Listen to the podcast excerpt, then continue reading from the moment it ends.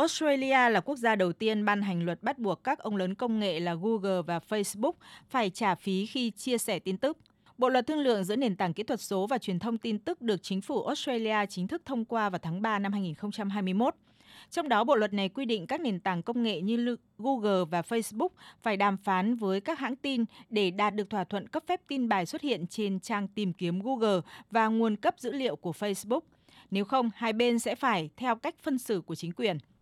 Theo chân Australia, năm ngoái Canada cũng ban hành đạo luật tin tức trực tuyến hay còn gọi là dự luật C18. Dự luật C18 đã có hiệu lực từ tháng 12 năm ngoái, đưa ra một khuôn khổ yêu cầu các công ty công nghệ như là Google và Meta phải triển khai các thỏa thuận với những nhà cung cấp tin tức của Canada bằng việc trả phí để các nội dung tin tức được chia sẻ trên nền tảng của họ.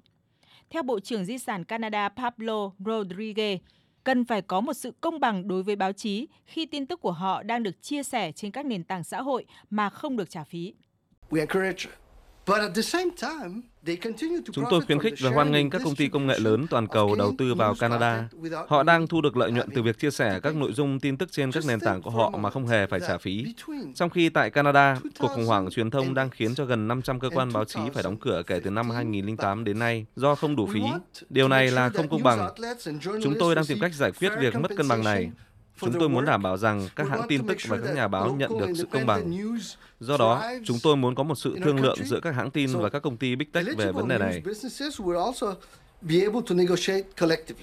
Nhiều quốc gia như là Mỹ, Pháp, Đức, Tây Ban Nha cũng đang tìm cách để thông qua các quy định tương tự. Liên minh truyền thông tin tức Mỹ với gần 2.000 tổ chức thành viên cũng vận động xúc tiến đạo luật bảo tồn và cạnh tranh báo chí tương tự của Australia, cho phép các hãng tin có thể thương lượng với những nền tảng trực tuyến về các điều khoản phân phối nội dung. Cơ quan cạnh tranh Pháp cũng đang dẫn đầu những nỗ lực kêu gọi các nền tảng công nghệ trả tiền cho tin tức suốt nhiều năm qua.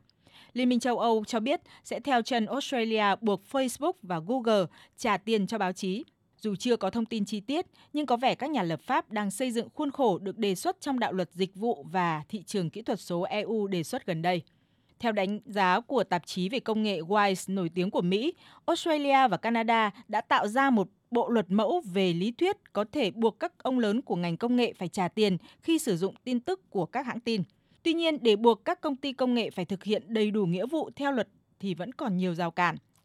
Theo Bộ Truyền thông Australia, sau một năm thực thi luật, Google mới chỉ ký được 19 thỏa thuận nội dung với các nhà sản xuất tin tức, trong khi cho đến nay, các cuộc tham vấn pháp lý giữa Facebook với chính phủ Australia vẫn chưa đi đến hồi kết.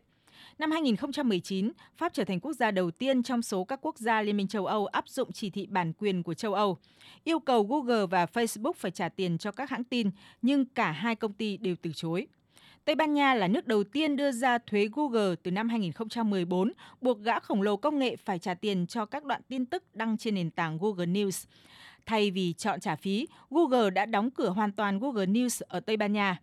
Năm 2019, bốn hãng tin của Đức bao gồm cả chủ sở hữu Insider Ascent, Springer hợp lực đòi các hãng quảng cáo Big Tech chia sẻ lợi nhuận cho tin tức truyền thống, song vẫn không đạt được thỏa thuận đáng kể nào. Việt Nam là một trong số các quốc gia có số lượng người sử dụng các mạng xã hội lớn nhất thế giới. Do đó, chúng ta cũng cần phải có một lộ trình để xây dựng các quy định yêu cầu các nền tảng xuyên biên giới như là Facebook, Google khi sử dụng khai thác thông tin của báo chí Việt Nam phải trả phí cho các cơ quan báo chí của Việt Nam.